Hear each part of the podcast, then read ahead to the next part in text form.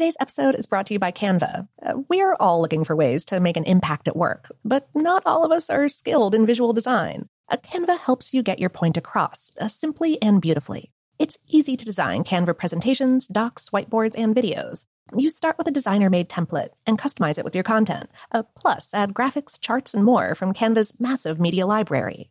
Whatever department you work in, Canva is perfect for any task sales decks, hiring docs, marketing brainstorms, employee videos, you name it. Anyone at work can design with Canva. Start designing today at canva.com. Designed for work. I bet you're smart. Yeah, and you like to hold your own in the group chat. We can help you drop even more knowledge. My name is Martine Powers. And I'm Elahe Izadi. We host a daily news podcast called Post Reports. Every weekday afternoon, Post Reports takes you inside an important and interesting story with the kind of reporting that you can only get from the Washington Post. You can listen to Post Reports wherever you get your podcasts. Go find it now and hit follow. This episode is brought to you by Technically Speaking, an Intel podcast. When you think about the future, what kind of technology do you envision? Whatever the future holds, artificial intelligence will undoubtedly be at the heart of it all. Join Graham Class as he hosts season two of Technically Speaking, an Intel podcast, and hears from the minds transforming healthcare, retail, entertainment, personal computing, and more with the help of AI. Tune in every other Tuesday and explore the latest technology that's changing our world today and creating a more accessible tomorrow. Listen to Technically Speaking, an Intel podcast on the iHeartRadio app, Apple Podcasts, or wherever you get your podcasts. Okay, picture this. It's Friday afternoon when a thought hits you. I can spend another weekend doing the same old whatever, or I can hop into my all new Hyundai Santa Fe and hit the road.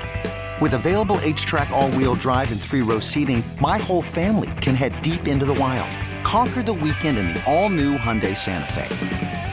Visit HyundaiUSA.com or call 562 for more details. Hyundai, there's joy in every journey. Me. Focus Features presents Back to Black. I want people to hear my voice and just forget their troubles. Experience the music and her story. Know this. I ain't no Spice Girl. Like never before. That's my daughter. That's my Amy. On the big screen. I want to be remembered for just being me. Amy Winehouse, Back to Black, directed by Sam Taylor Johnson. Rated R, under 17, not a minute without parent. Only in theaters May 17th. Welcome to Brain Stuff from How Stuff Works. Hey, Brain Stuff, it's Christian Sager. Crookes radiometer was one of the most sensational toys of the 1870s, but no one had any idea how it worked, which caused much scientific debate.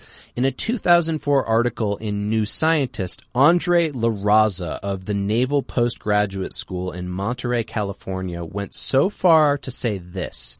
Even today, most physicists think they know how it works, while few actually do. Well, today we're not only going to explain how Crookes radiometer works, but we're actually going to explain what it is. Okay, you ready? This is what it is. It's a glass bulb with four vanes suspended inside with a good but not perfect vacuum. Each vane is blackened on one side and silvered on the other. They are all attached to a rotor, which is balanced on a vertical support that turns with very little friction. When you shine light on the vanes, they spin. And it started out as a toy, but it's now marketed as like a conversation piece and it's often called a light mill. Maybe you've seen one. So how was this thing invented? Well, even Crookes, the guy who invented it, he didn't understand how it worked when he built the first radiometer in 1873, and it was a byproduct of his chemical research. It came about while he was weighing samples of thallium in a vacuum chamber to reduce the effect of air currents. Crook noticed when sunlight shone on the balance, his measurements were disturbed. Warm samples appeared to weigh less than cold ones.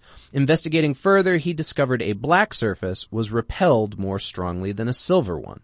Based on these findings, he built the first radiometer, which became a popular toy and novelty item. That same year, Crookes suggested that the mill spun because of, quote, the pressure of light, and it was pushing it like a watermill. But the light falling on the black side should have been absorbed, while the light falling on the silver side would be reflected, causing the radiation pressure to push on the silver side. But Crookes' radiometer was pushing on the black side, meaning it was turning the wrong way from his explanation. So how does this thing actually work? Alright, here we go. The vacuum in the radiometer is important. It has to be just right for the spin to work. If there's no vacuum, there's too much drag for the vanes to move. If there's a near perfect vacuum, the vanes won't spin unless they're held in place with the impediment of friction. But if the vanes have frictionless support from the rotor and the vacuum is good but incomplete, then thermal transpiration takes place. And it looks like the light is pushing against the black sides, but in fact, the black side is moving away from the light.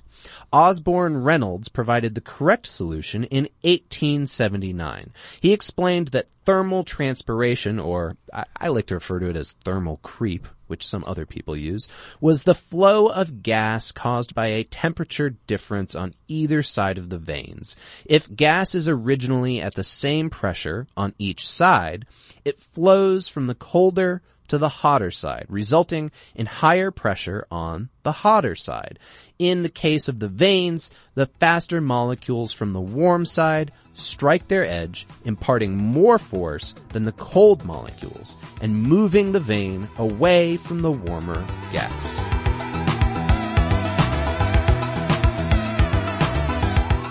Check out the Brainstuff channel on YouTube, and for more on this and thousands of other topics, visit howstuffworks.com.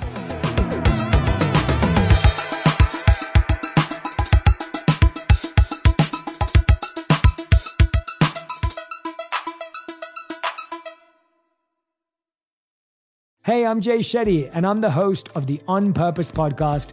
And I had the opportunity to talk to one of Hollywood's major icons, Michael B. Jordan. In our conversation, Michael shares the highs, the lows, and everything in between, offering a genuine glimpse into his world. The closest to getting what you want is always the hardest. People give up right before they get what they've always wanted to get. Listen to On Purpose with Jay Shetty on the iHeartRadio app, Apple Podcasts, or wherever you get your podcasts. I'm Johnny B. Good, the host of the podcast Creating a Con, the story of Bitcon.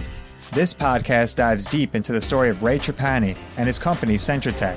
I'll explore how 320 somethings built a company out of lies, deceit, and greed. I've been saying since a very young age that I was going to be a millionaire. If someone's like, oh, what's your best way of making money? I'm like, oh, we should start some sort of scheme. Listen to Creating a Con, the story of Bitcoin, on the iHeartRadio app, Apple Podcasts, or wherever you get your podcasts.